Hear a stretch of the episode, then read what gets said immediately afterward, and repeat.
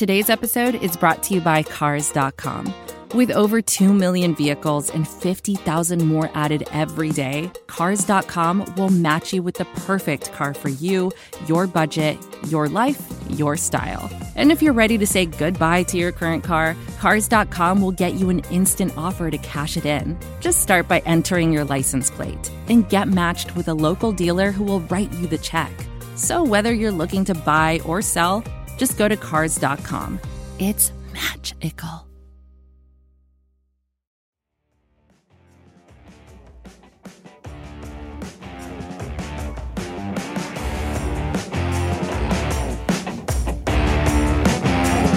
All right, Browns fans, welcome back for another episode of this Believeland is Your Land. Um, you'll notice that today with Training Wheels is your new uh, co-host or host for the day, uh, Mike Krupka. And uh, with me, I have, as usual, uh, two of my good buddies, uh, Josh Finney and uh, John Calissimo. Is that right, John? Not at all. Not at all. All right. We we're really gonna, we're gonna... the first time last week, and then we just went back to screwing it up. I love it. Well, that's what you do when you turn it over to me, right? So here we are. So, um, yeah, guys, we uh, just want to thank you guys for listening in uh, the, the eve before Thanksgiving. I'm sure you guys are all settling in with uh, some good festivities. Um, so, John, t- tell me, you were just talking about uh, kind of what you do every year, uh, pre, you know, for Thanksgiving. Why don't you break it down? What's going on over uh, on your side of things? Yeah, well, uh, first of all, this is by far my favorite holiday. It's not even close. Uh, I come home to Cleveland every year since I've been gone when I joined the military in two thousand one. So uh, I've been out of town since then. And uh, so it's been a tradition for me to come home, hit Thanksgiving, which is my favorite holiday because it's family, food, and football. You can't screw it up. There's, it's uncorruptible, as I like to say. Uh, I, you know, I spend Friday with uh, my family and my brothers, and then uh, Saturday we've got the Ohio State-Michigan game, which we usually have a clam bake for, and the Browns on Sunday. So uh, it's just an awesome, action-packed family food football for four straight days. I love it. Heck yeah, that sounds awesome. That's good that you made it back home. Jo- Josh, I see you uh, shaking your head over there. Uh, are you a, a believer in the Thanksgiving is the best holiday as well take? Yeah, I'm I'm violently in agreement with that. Actually, I think that Thanksgiving kind of like doesn't get its just due amongst the holidays. Like for all of the holidays uh, that you have to go through like a major routine in order to get some sort of reward, like Thanksgiving is centered around the right principles. Like we're going to hang out with our family. Gonna be cold as hell, so we're not gonna go outside and do anything. And I'm sorry for if, if you're one of these families that goes out and plays football after or goes like caroling or anything like that. My family is about good craft harvest beers, football, and incredibly good food. Like I look forward to Thanksgiving all year round. I have the same kind of fever for it that people have about Christmas. I don't think it gets any of its just due. And John, I want to know where the clam bake's happening because that sounds incredible. huh. uh, deep in the heart of Parma, my friend. Ooh, nice. With the pierogi prince. Hope that's, that's right. Name. He's invited like anytime he wants to come. Yeah, I, I have to echo your guys' sentiments, man. I, I love Thanksgiving. It's a little different over here um, with the, the, the cadence of football. It, you know, it starts early in the morning, so uh, it, it's just a, a little different feel over here. But um, certainly one of my favorite holidays. I actually just posted today on Twitter that Uh, I, I am willing to admit that I'm a sides first guy. Like I look forward to the sides at, around Thanksgiving way more than the turkey. Um, yeah, I own it. A lot of people get into the turkey, and I get into the turkey too. I've done turduckins, I've done bacon wrapped, I've done all that different stuff, brining.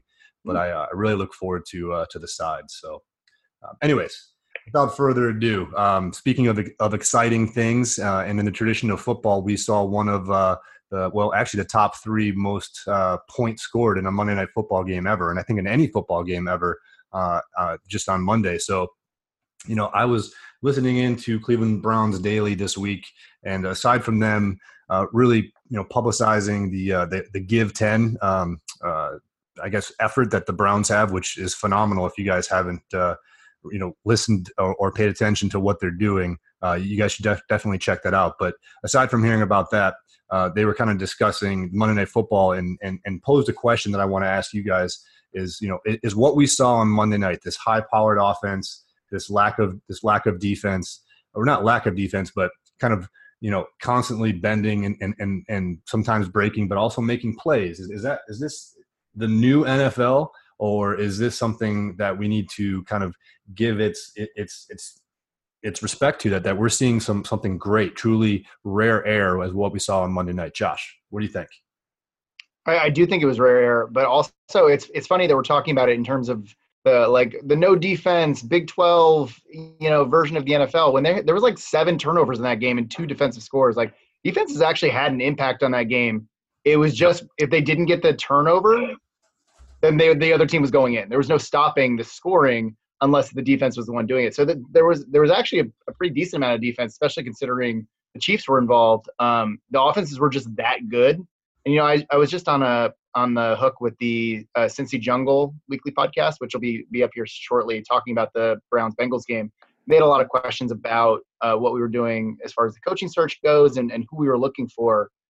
And um, I, I talked about that game, and I said, look, this is what they're going to be looking for so they can find someone to marry Baker Mayfield up with. They want Baker Mayfield to be running an offense that looks like what the Chiefs and the Rams were trying to do on Monday night.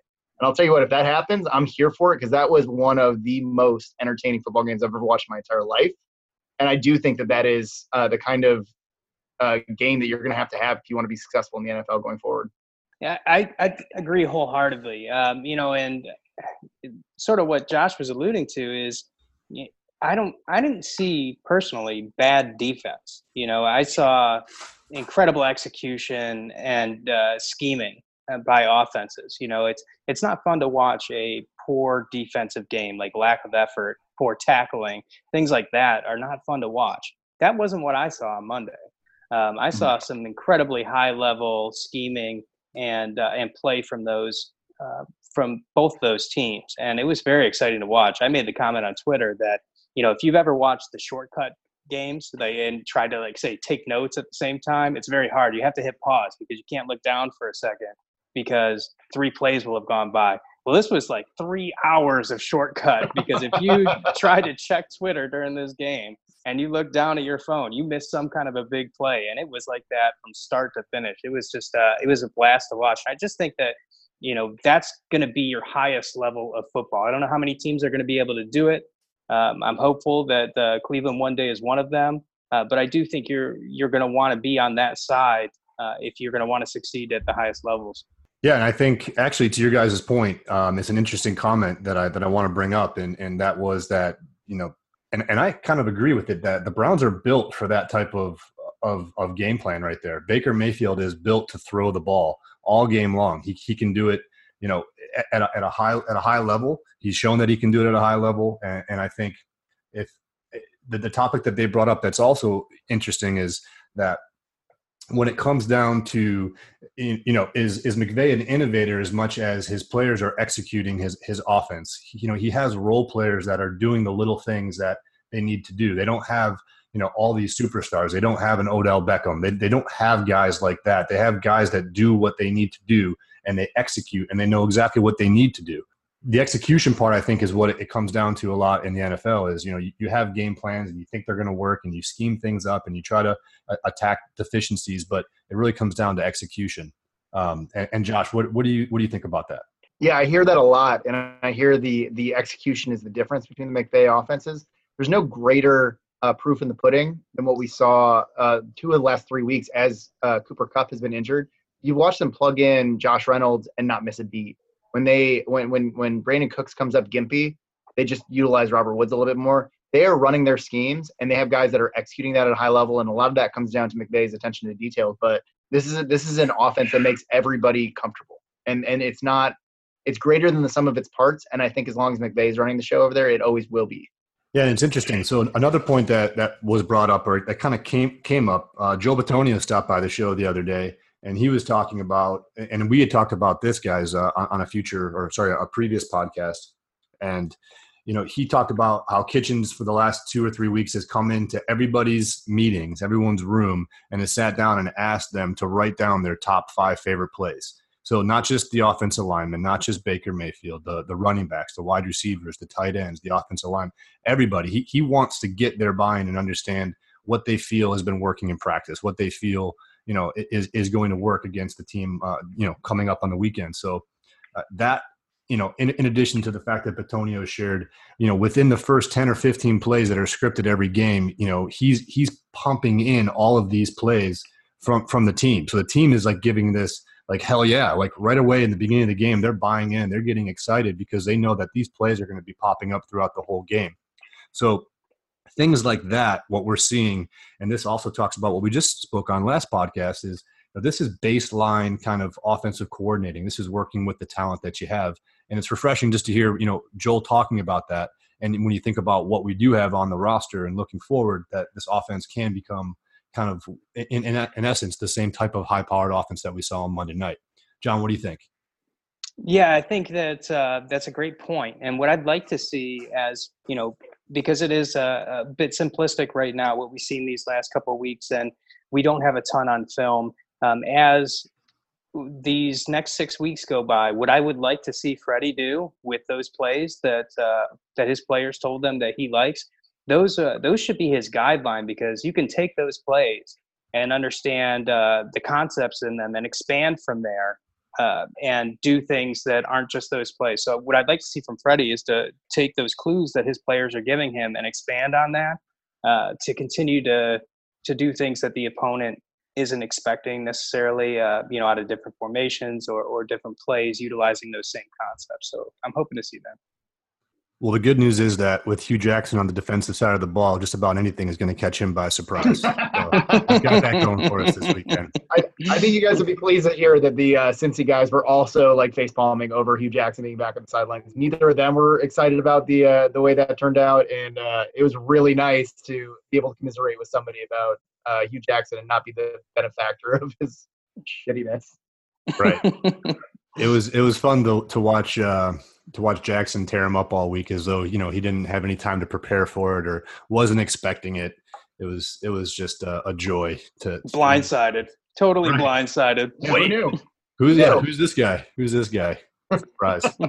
It's not as if uh, Baltimore wasn't employing guys that uh, did similar things with Kaepernick or, you know, those types of things, you know, it's like, uh, completely surprising. You know, I, I don't know what yeah. you would expect out of Hugh. Come on, guys. I mean, especially since he watches all that tape, you'd think he'd know. But anyway, um, so speaking of surprising things, so I saw a poll where uh, Browns voters on Twitter, and I think it was over like twenty-six hundred people, right, have picked the Browns to win this weekend. So I think if you're Vegas, you're loving the Bengals. I don't know. What do you guys think about the, the Browns' chances this weekend coming, you know, into Cincinnati, the Battle of I seventy one?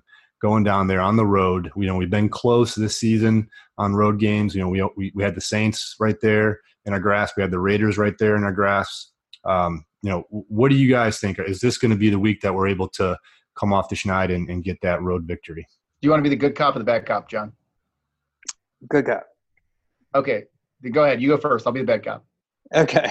All right. So uh, what I would say is that um, – even though Cincy hasn't been a, um, a friendly to us in the past, uh, this team really is going to unite behind the fact that Hugh Jackson is over there on that other sideline.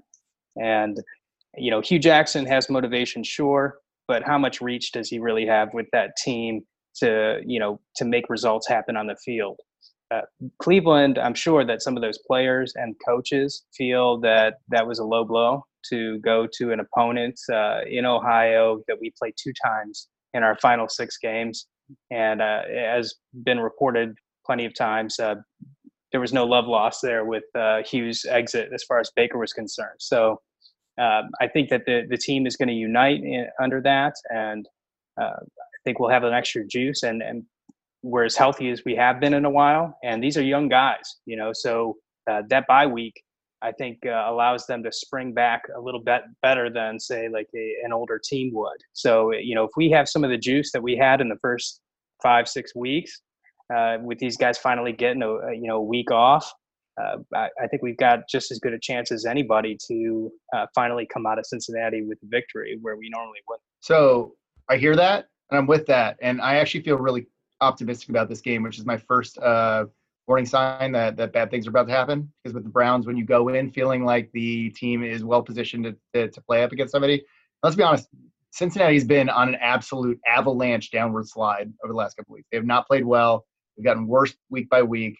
The Ravens could only do two things against them last week, and that was uh, read option and throw to their tight ends. And Cincinnati was completely unprepared to deal with that. And so now they're going against what should be, for all intents and purposes, a better offense with a better game plan that's had an extra week to work on it. This, this and, and and you have all seen the rumors out of Berea that these guys are here late, that they are scheming up some special stuff, and that this is going to be a really good showing for this coaching staff. All that said, um, and and and included with that is the comment that you made is that this team is getting healthy and is getting guys like Terrence Mitchell back and has well-rested defensive linemen. Um, they are in a good position, but there are still some glaring weaknesses on the squad, none, uh, namely the tackle play on offense. Uh, the the Cincinnati Bengals have a talented front line. Um, they are going to be bringing pressure uh, from the edges all day. And now you, that you have two weeks of film on uh, what Freddie Kitchens is trying to do and the subtle ways that he's changed his offense, Cincinnati is going to be the first team that really has enough time to do something about it. And so they're going to have to break tendencies even more than they did uh, in the last two games if, if they want to be successful. And I think that when you combine that with the relative youth of the roster and the fact that this is a road game, I think that it's it's it's dangerous. And there's a reason why the uh, the sand people, the desert people, have given this uh, three-point Bengals spread, which is basically a uh, you know a wash on a neutral field. And it's because even with everything going against the Bengals, like it has the last couple of weeks, the Browns still have to do something that they haven't in three years. And so it's difficult to go into it saying this should be a layup when the Browns have proven multiple times over the course of this year um, that even against teams that it should be a layup for, a la Oakland Raiders, Tampa Bay Buccaneers, they've struggled in those situations. So I'll go into it feeling optimistic, but all that stuff is kind of loitering over my head. What do you think, Mike? Yeah, I want to be a believer as well. Uh, I I like kind of how this team is positioned recently. I, obviously, you know, you mentioned what we haven't done in three years, and you know, my counter to that would be that you know we've got Baker Mayfield, uh, you know, the quarterback that we've been looking for for what twenty years almost, right? So uh, I feel like things are just a little bit different this time around. I feel like the team has been super close in all these games, and they're, and they're sort of learning how to win um, and. and for I guess lack of a better term, I think they're coming together uh, internally. They're they're they're figuring out with the leadership of Baker Mayfield how to uh, again o- overcome little things and and put some different things together. We talked about it uh, on the podcast again recently, where I thought that we were having trouble piecing things together, and I think we did a great job of that against Atlanta. So I, I guess I'm I'm hopeful that we're going to be able to continue that. The the the realist inside of me also says that it's going to be a challenge. It's, it's going to be a lot harder than, than we might think. I really don't know how to vote on this. Uh, I think I'm going to go ahead and say the Browns are going to pull it out, but it's going to be a close game. And I think it's actually going to be a, a high-scoring game. So that's kind of where I reside on that. Josh?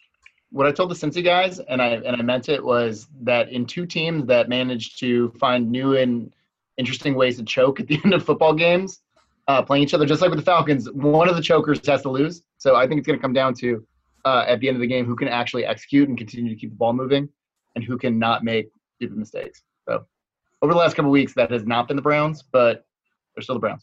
So in, in terms of looking at the Bengals roster and, and talking to the guys over uh, on that podcast, um, in terms of offense, was there anything that stuck out to you, Josh, about you know what they're optimistic or what they're kind of a little concerned about?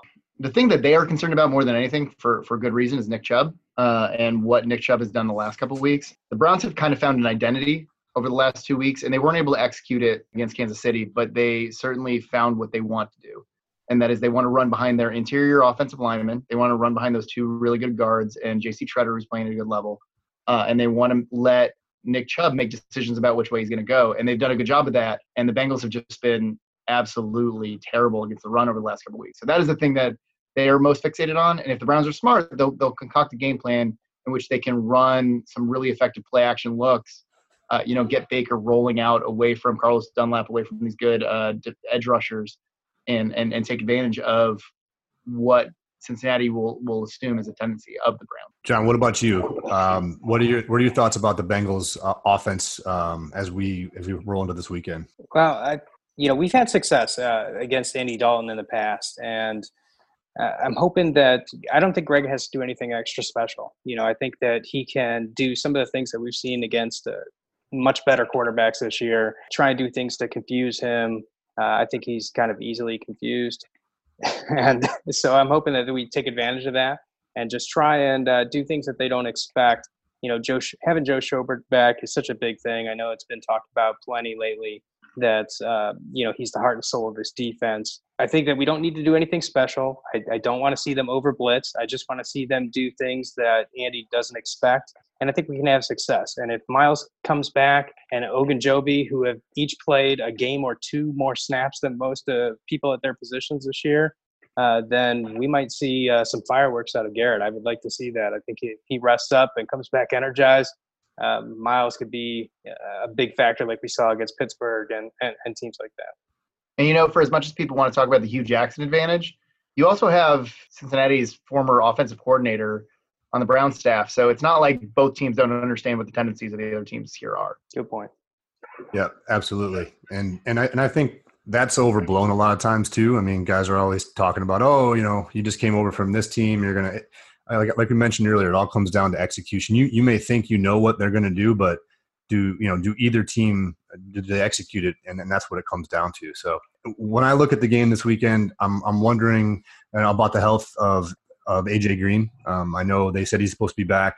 Um, he's traditionally been a, a real struggle for us and, you know, how we're going to contain him. I, I know we've got, uh, you know, Ward playing at a really high clip. Ward!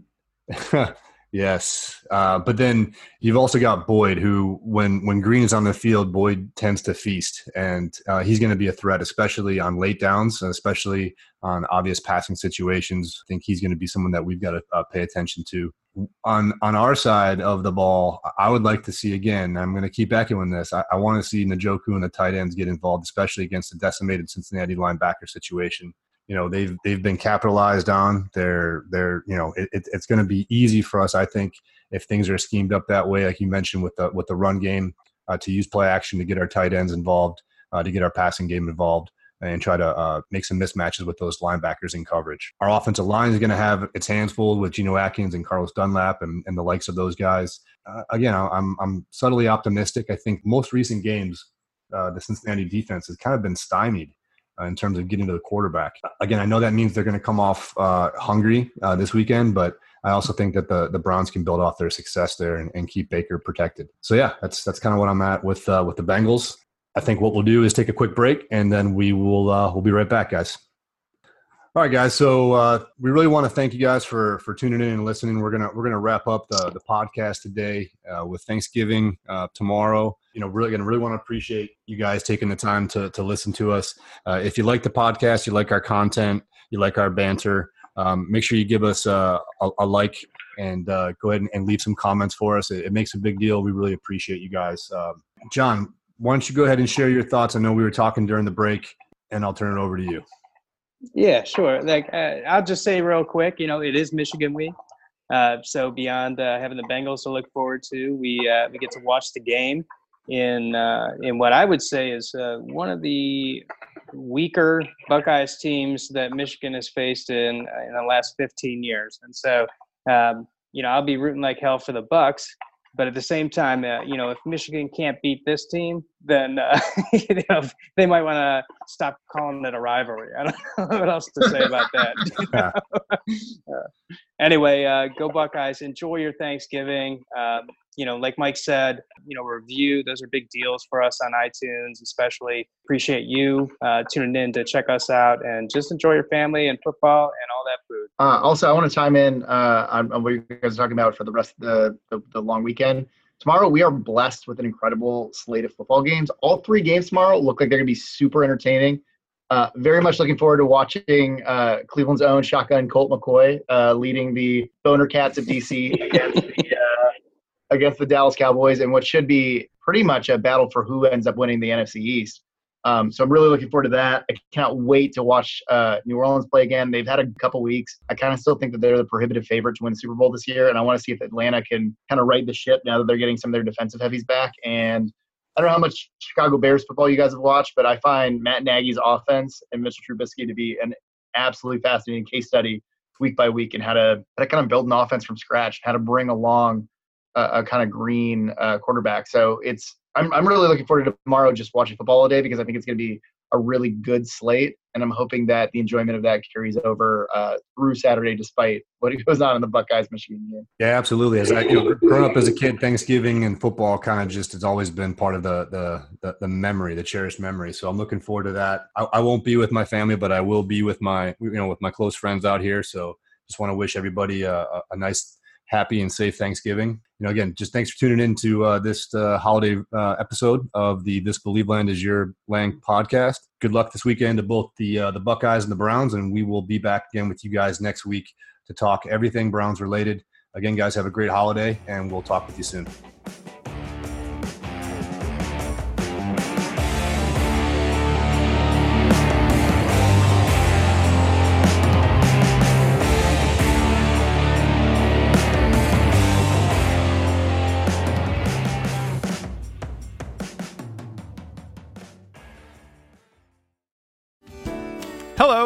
I'm Spencer Hall from S B Nation, and I want to tell you about my new show, It Seemed Smart. It Seems Smart is a show about people doing things that, for some reason or another, seemed smart at the time. Those things might include doing a little cocaine and driving a bike up a mountain. Or, I don't know, maybe racing one hundred miles per hour across the country in the middle of the night with no one's permission. Or even stealing a bat from an umpire's room in a Major League Baseball park. Check it out, and if you like it, tell a friend. I'm Spencer Hall. Don't do anything smart.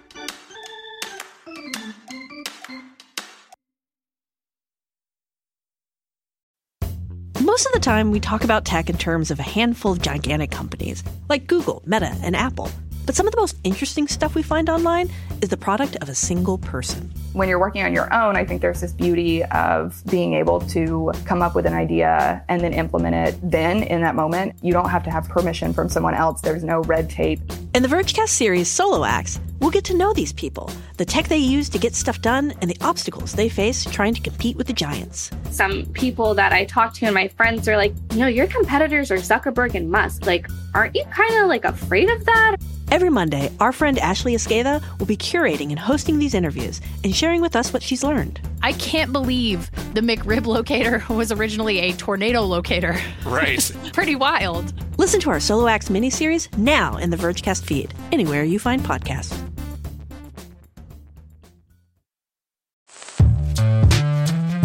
Hello, I'm Neelai Patel, the editor-in-chief of The Verge and host of Decoder, a business podcast where I interview C E Os about big ideas, the problems that come from those ideas, and how they make decisions. It is also surprisingly about org charts. It comes up a lot. We're launching a new limited series that we're calling the Centennial Series, where I talk to C E Os of companies that are over one hundred years old, like Xerox, Barnes and Noble, and more. There's no one hundred-year-old company that's without its struggles, and it's been fascinating to talk to these C E Os about which parts of these companies' history are important and which parts they can let go. A little spoiler for you, if a company is over one hundred years old, there's a lot of drama to talk about. It's been a good time. You can listen to the Centennial Series right in the Decoder feed. New episodes of Decoder are out on Tuesday, and the Centennial Series is out on Thursdays. Check it out. We think you're really going to like it. You can get it wherever you get your podcasts.